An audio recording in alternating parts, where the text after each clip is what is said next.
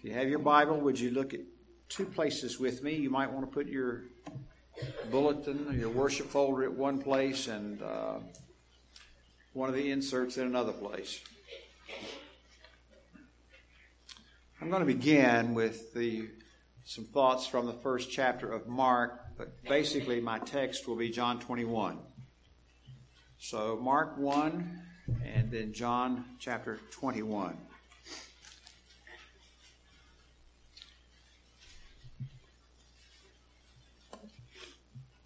Pray with me.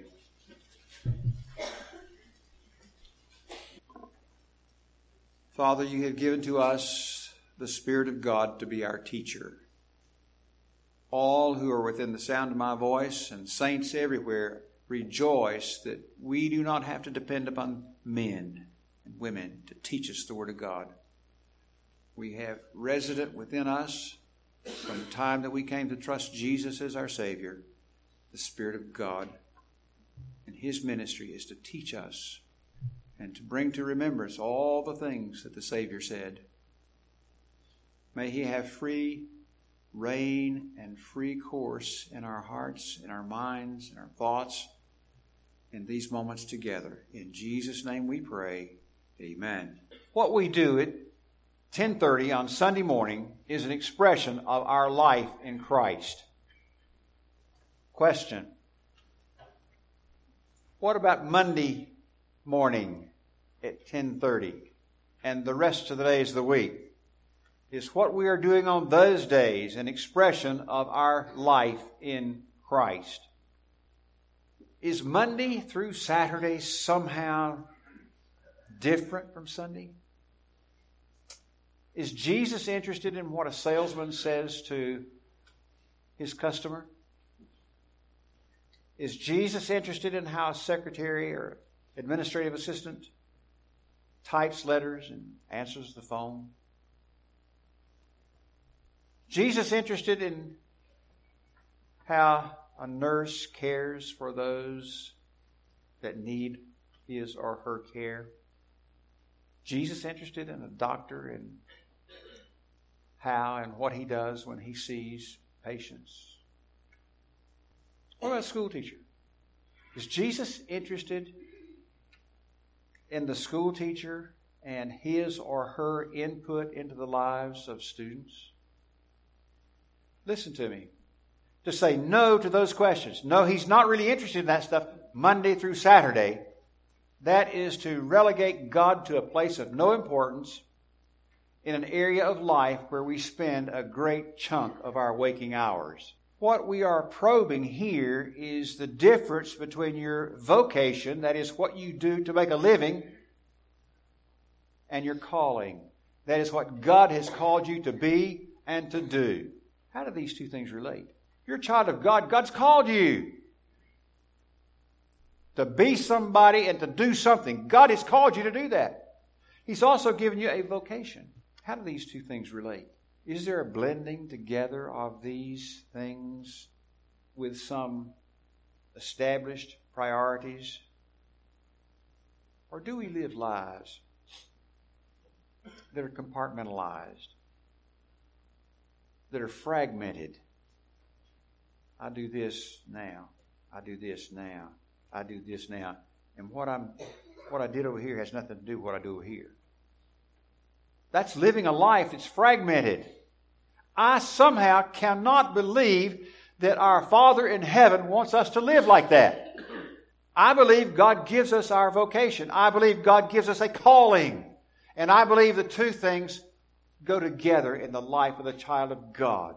John 21, I believe, helps us and sheds some light on these questions. When we think of the men chosen to be apostles, one vocation stands out. I don't know whether we think about it often or not. But the men who were chosen to be apostles had a job. What was it? Well, you know, they were fishermen. Most of them were fishermen, not exclusively. But I would like for us to begin this morning by taking a brief look at what some of these men were doing when Jesus called them. I've already told you what they were doing, some of them, but I want us to take a look at it. Therefore, I'll ask you to look at Mark chapter 1 with me, please. Mark chapter 1. Now, Mark's gospel opens uh, very simply, very plainly, with a prediction. The beginning of the gospel of Jesus Christ, I'm reading Mark 1 1. As it is written in Isaiah the prophet, Behold, I will send my messenger so there is a prediction of the ministry of John the Baptist first. Second, there is in this passage of Scripture the person of John the Baptist. And then there is the preaching of John the Baptist. We're not going to spend time looking at all those, but I want you to notice verses 7 and 8. And that is the preaching of John the Baptist. As he was preaching, saying, and he was preaching, saying, After me one is coming who's mightier than I. And I am not fit to stoop down and untie the thong of his sandals. I baptize you with water, but he will baptize you with the Holy Spirit. In the preaching of John the Baptist, John pointed not to himself, but to the one who would come after him. John was not reluctant at all to say, This person who comes after me is more important than I am. In fact, I don't, I don't even feel worthy to stoop down and untie the thongs on his sandals. John pointed people to Jesus. That was his preaching. That's what it was all about. That's what John was all about. Verse 9 explains that John was referring to Jesus. And it came about in those days, verse 9, that Jesus came from Nazareth in Galilee and was baptized by John in the Jordan. After Jesus' baptism by John, after our Lord's temptation, Jesus began to preach. And in his preaching, he called men to serve with him, men whose lives he would pour his life into,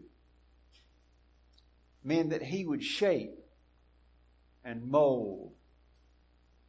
Verse 16 of chapter 1 of Mark we read these words. And as he was going along the sea, by the Sea of Galilee, he saw Simon and Andrew, the brother of Simon, casting a net into the sea, for they were fishermen. By vocation, they were fishermen. That's how they made their living. What sales are to the salesperson, what students are to teachers, what letters are to administrative assistants. Fish were these men. That's how they made their living. Verse 17 of Mark chapter 1. And Jesus said to them, Follow me, and I will make you become fishers of men. Now, please, do not just think that Jesus called fishermen to make them fishers of men he called men with other vocations to come and join him and gave them the same thing that he said to these men I will make you fishers of men. He said that to a tax collector. Luke 5.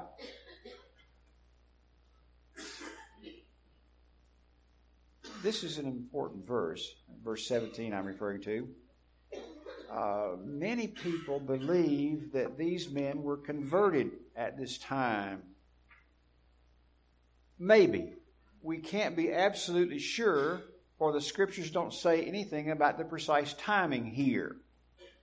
But this much is clear, very clear, from verse 17. Jesus intended for these men to spend part of their time fishing for men and not all of their time fishing for fish.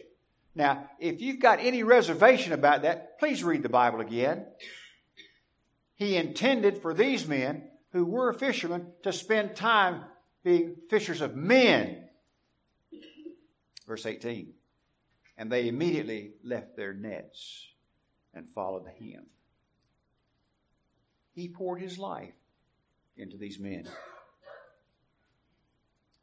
And he taught them how to give a fishing trade an eternal dimension. And I want to tell you where I'm headed with this is I believe God does this today. He calls men and women who have a vocation, who have a way of making a living, who, who earn their living by being good at what they do, but Jesus gives to them, when we come to faith in Christ, uh, an eternal dimension to whatever vocation we have. Spiritual ministry in our vocation. Again, not a compartmental life. This is what I do from 9 to 5 on Monday, Tuesday, Wednesday, Thursday, Friday. Saturday's my day. I vacate. I play golf. I clean up around the house. I do repairs around the house, whatever. Sunday's just church. That's it. My spiritual vocation is no more, extends no further than Sunday. And God help us. We are living in a day when you know, I, I, believe the Bible says this is the day that the Lord has made. And I believe if you get your chronology straight, uh, reading through the Gospel of John, you get your chronology straight. The people worshiped on the first day of the week. They worshiped on Sunday. I had someone tell me this week, we go to church on Saturday because it's convenient. What about the pattern of the New Testament?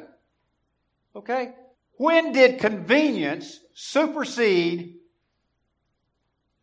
the pattern given in Scripture? Folks, I don't believe it ever has. Now, you can say, well, preacher, you're an old fogey if you want to. And you may be right. But I'm still right in what I'm saying right now.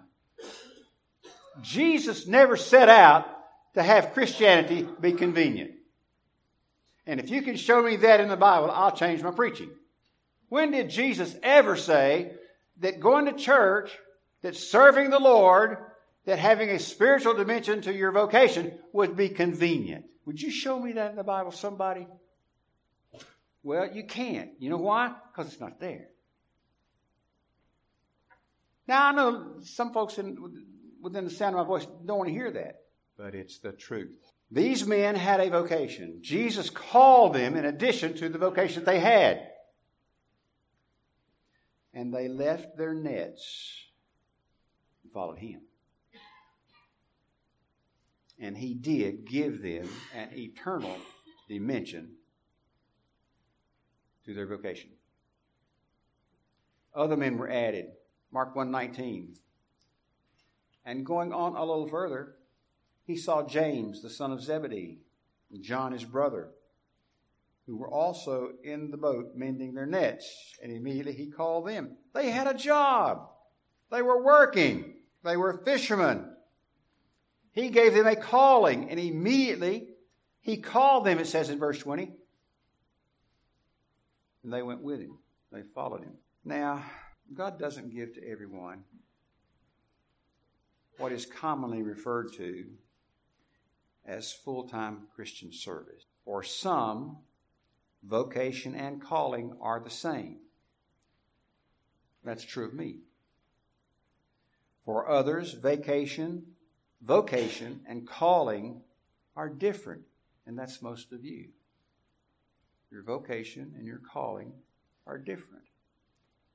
But here's the key for those whose calling and vocation are different, I've said it already, I'll say it again your calling gives to your vocation an eternal dimension. The apostles and disciples were from different vocations. Jesus taught all of them, no matter what their vocation, he taught all of them to fish for men.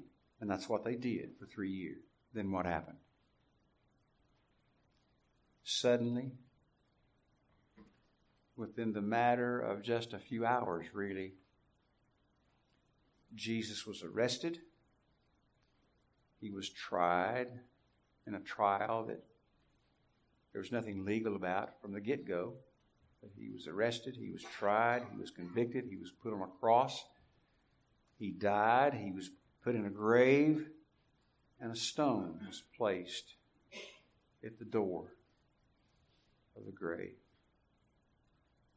Then the resurrection occurred. And Jesus calmed their fears. He instructed them. He did so much for them post resurrection. But as I read over in John 21,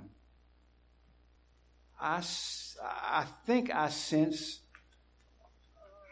a, a despair among the disciples. Turn over with me, John 21, please. Something was different.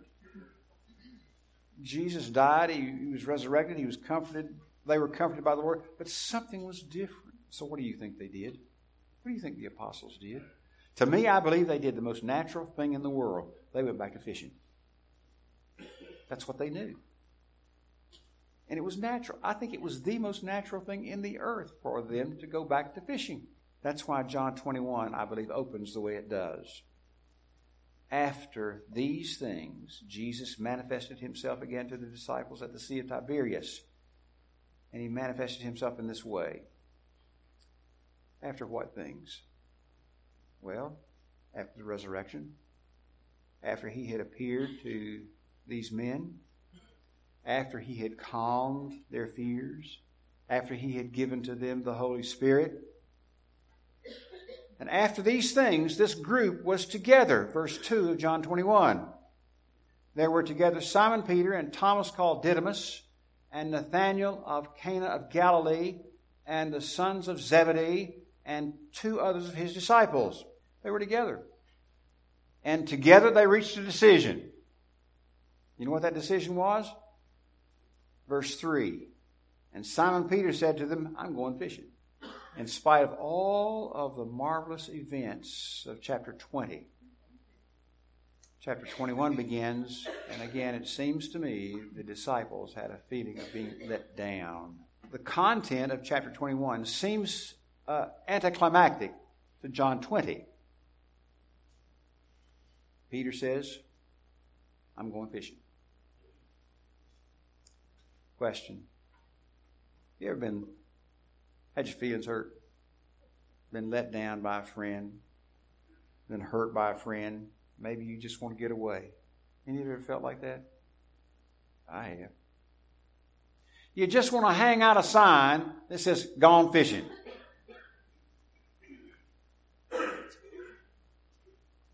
Peter didn't go by himself. Verse 3 Simon Peter said, to them, I am going fishing. And they said to him, We will also come with you. And they went out and got into the boat, and that night they caught nothing. I don't know. I've done just a, a, a very, very little bit of fishing. And maybe those of you who have enjoyed fishing over the years can identify with the last part of that verse. They caught nothing. Remember now, these men were professionals. They knew where to fish, they knew how to fish, they were skilled, they knew when to fish, they knew how to catch fish. They made their living from it. So they knew what they were doing, but they caught nothing. One man referred to it as a great water haul. You know what that's like? The result's frustration. May I say to you, I believe this is an illustration that without Jesus in your vocation, ultimately you will encounter the same result frustration. Without Jesus in your vocation, ultimately you will come to a place and a time of frustration. No matter how much you love your work, unless the Lord Jesus is in it, and unless you have that eternal dimension which He wants to give to you, you're going to end up just like these men this point. Sometime, someplace, over some reason. Someday, it'll come. I know that because not of my experience, but I know that because Jesus said earlier in the Gospel of John, without me, ye can do nothing. Without me, you can do nothing. And I understand that word nothing in that verse of Scripture to have the widest possible application. Nothing. Look what happens. Chapter 21, verse 4. But when day was now breaking, Jesus stood on the beach. Yet the disciples did not know that it was Jesus. Verse 8 tells us uh, between where the boat was and where Jesus was, maybe 100 yards. Think of a, a, the distance of a football field. Jesus said to them in verse 5 Children, you don't have any fish, do you? They answered, and to me, it's a very terse answer no. Let me ask you, fishermen, when you go fishing and come home with an empty net nothing in the boat, nothing to take home and clean fry, and somebody says, Did you catch any fish today? Do you want to talk about it a whole lot right then? Answer, I think it's the same as these fellows give. No. Thus endeth that epistle. Jesus tells them how to correct that. Verse 6. He said to them, Cast the net on the right hand side of the boat, and you will find a catch. They, there, they cast therefore, and then they were not able to haul it in because of the great number of fish. Listen to me. What a difference Jesus makes. What a difference Jesus makes. Caught so many fish they couldn't haul them into the boat. John figures out why this is true. Verse 7 That disciple, therefore, whom Jesus loved, said to Peter, It is the Lord. John got what was going on. This was the Lord standing here. And he made the difference. John says it's the Lord. Would you notice what happened? Something that is typical of everything else we read in the scriptures about Peter. And so, when Simon Peter heard it, that it was the Lord, he put on his outer garment. Now, I don't know what they were wearing. They were, uh, they had clothing on, but they had an outer garment. And I take it that Peter grabbed that outer garment, and then what did he do? He threw himself into the sea. That sound like Peter? John says, That's Jesus. Peter says, I'm gone. Verse 8 says, but the other disciples came in a little boat, for they were not far from land, but about 100 yards away, dragging a net full of fish. Finally, all of them get to shore. And I think that what they saw was one of the most incredible sights described anywhere on the pages of the Bible. 21 9 says, And when they got out upon the land, they saw a charcoal fire already laid and the fish being placed on it in bread. Jesus was concerned to spend time with his men, and he was concerned about their spiritual needs. He was concerned also about their physical needs. He had prepared breakfast for them. They'd been fishing all night and they hadn't eaten. He always provides for the physical needs of his people. He does that for us today, doesn't he? And just as he did with those men, he wanted to spend time with them. May I say to you, the Lord Jesus wants to spend time with you. And he will provide for your physical needs. Hmm. And then, all the fish hauled in, breakfast over, Jesus turns to Peter in verses 15, 16, 17, in one of the most intriguing conversations anywhere on the pages of sacred scripture for just a few moments. Try to put yourself in Peter's sandals. They'll fit, I promise you that. Maybe some of us don't have a very good track record. Maybe like Peter, we have failed. And perhaps even at a time we have denied the Lord, just like Peter. Some of us are impetuous. Some of us are impulsive, just like Peter. Some of us are given to overstatements. And some of us are bold when we should be humble. Through Peter, I believe that Jesus is speaking to us. He calls us by name. Would you instead of reading Peter, put your name in for his name in verses 15, 16, and 17. Peter, and you put your name in. You love me more than these. See that in the middle of verse 15? Do you love me more than these? We don't know what the these refers to. It could be a statement to Peter talking about the rest of the group. Peter, do you love me more than the rest of these?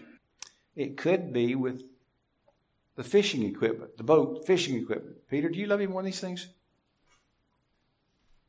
Peter, do you love me more than your job?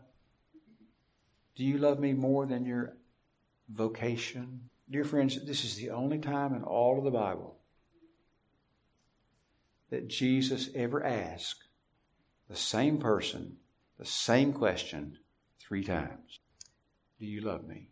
And when Jesus raises the question the first time, he uses the highest kind of love. You've heard it spoken of by me and by a host of Bible teachers and your Sunday school teacher and, and whatever. Agape, the highest kind of love.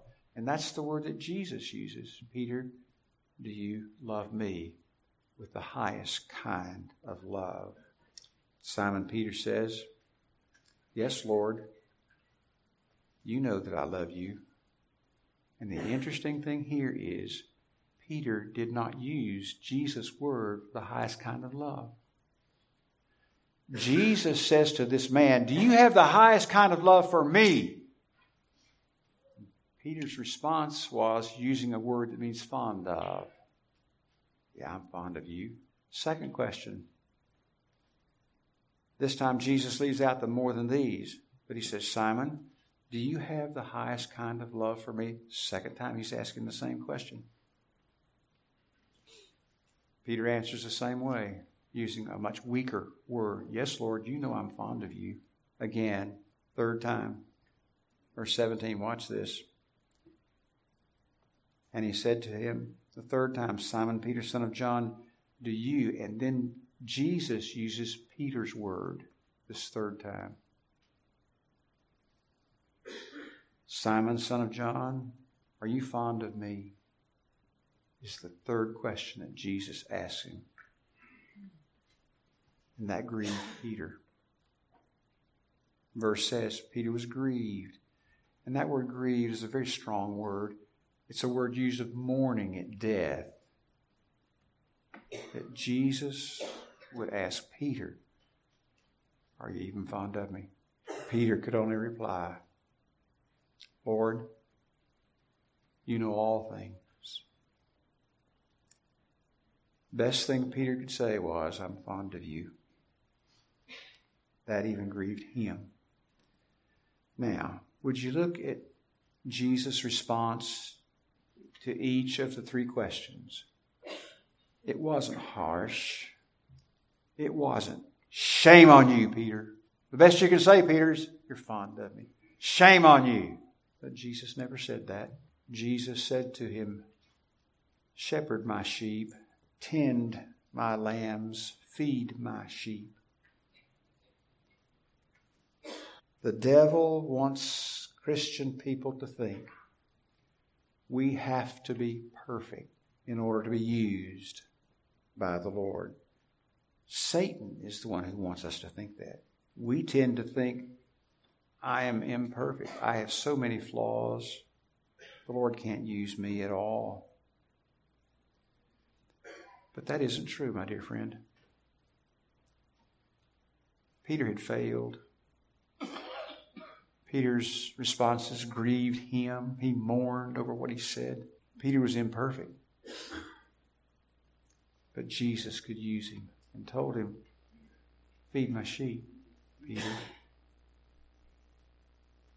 My friend, you have a vocation. You also have a calling. How are these two things fitting together in your life? Have you excluded the Savior from your vocation? I am thankful because I know a number of Christian people and into their vocation, they have a very important spiritual dimension. I see some of them professionally, and it's just so evident. They know that God has given them a vocation, but they also know that God has given them a calling, and they integrate that calling from the Heavenly Father into their vocation. Their lives are not fragmented, their lives are not compartmentalized. I do this on Sunday, but this is my business. Preacher, leave me alone. But that's not the people that I'm speaking about. I want to encourage you to do two things, and I close with these. Be sure that your calling and your vocation are wedded together. Be sure that your vocation and your calling are wedded together. And second, this is Missions Month here at Wake Chapel Church. Not the only time that we emphasize missions, but we take this month and emphasize missions. May I urge you with all of the sincerity that I can muster. Will you be a fisher of men? Pray with me. Lord, we are a, an excuse making people so often. And we can say that uh, spiritual dimension just doesn't fit my vocation. But God never intended it so to be. He took tax collectors and fishermen and others and taught them how to fish for men and women and boys and girls. Help us to be that kind of people world that we live in and as busy as all of us are, before the sun sets this day, or certainly before the sun sets tomorrow, we'll have an opportunity to employ that spiritual dimension to be a fisher of men, women, boys, and girls. We'll have an opportunity to do that. Help us not to shirk and to shun God given responsibilities and blessings. For it is a blessing to tell somebody what Jesus has done in my life. Make of us fishers of men. I pray and ask in Jesus' name and for his sake. Amen. I think the closing hymn this morning is the genesis for what I have encouraged what I have encouraged about the spiritual dimension to your vocation, what I have encouraged about being a fisher of men, comes out of more love to the Savior. May we be so in love with Him that we can't do anything else but be a fisher for men. If this hymn is taken as a prayer, and I believe what that's what the author intended. It's a prayer. More love to thee, O Christ. May I say to you, your Father in heaven has heard you pray that prayer. More love to thee. I believe his heart would be pleased to help and bring answer to that prayer in your life. May God make it so. Olin Fuqua is our deacon of the day. Olin comes to dismiss us in prayer. And we're going to sing, God be with you till we meet again. May I just put it in that in a rather common way? Don't be mousy in singing that song. Put some heart in it, put some life in it. God be with you. Don't mutter the words. You don't have to be a vocalist. But put some life those words. God be with you till we meet again. Olin, pray for us, please. This morning in front of me, I see a loving son with his arm around his mother. And as we go to the Lord in prayer, let me just ask if it's not too much trouble to you that you just reach next to the person there in the pew and take their hand. Bow your heads with me, please. Our loving and our gracious God, we come this morning acknowledging your sovereignty in all things. We praise you. We thank you for a new day and the new mercies that you grant to us. As we enter a month of recognizing and remembering our vast missions outreach, we ask your continuing blessing upon Scott and Aaron Hollinger through their service in your name with Transworld Radio. Working with an organization with vision and foresight, they're an important part of a team that broadcasts God's Word throughout the world in languages and in regions that just a few years ago were unreachable. Father, our prayer list is an important part of our church service, and we ask this morning that you would continue to comfort the hearts of the families of Oscar Stevenson and of Jason Yardley as they remember their loved ones that have come home to be with you. We ask for healing for those that have recently had surgery Mary Ree McLaurin, Glenda Lowell, Louise Marion, Deanna Beck, and we ask that you would be with and comfort Barbara Harris. We ask for your guidance through the physicians as Kim Poindexter's brother has some testing and as Joyce Cotton Faitch's surgery. We honor those unspoken requests. We know that you are aware of their needs and ask that you would be with each individual. Father, we ask a special measure of your grace for Gordon Stevenson as he has additional medical tests performed, and I just pray, Father, that you would comfort him and quiet his heart. Your servant Ross Marion has in the last few weeks brought us timely and important words that you have pressed upon his heart, and he's impressed them upon our heart. We've been told it's our responsibility as Christians to convey the message to everyone who calls on the name of the Lord Jesus will be saved. It's our commission to spread that word. We've heard that it's through the grace of our Lord Jesus that we're saved. And this morning we've heard that love is the only proper motive in service. The question that Jesus posed to Simon Peter is a question that each of us must answer. Do you love me? In these last weeks, we have seen the people of Wake Chapel Church answer that question and answer it in full.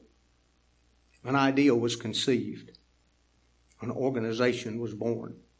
Prayers were offered volunteers sold barbecue by the pound. Pork, unprepared, was donated. Volunteers gathered to cook, to further prepare, and to measure the finished product by the pound. Others willingly offered their time to assist in distribution, and they all enjoyed an unforgettable time of fellowship. God's loving people helping God's loving people. Do you love me? A new command I give you love one another. As I have loved you, so you must love one another. By this, all men will know that you are my disciples if you love one another. May the loving spirit of the people of this church never waver, never suffer, never grow weary of answering the question in Christian service Do you love me? All in the name of Christ Jesus that name above all other names. Amen.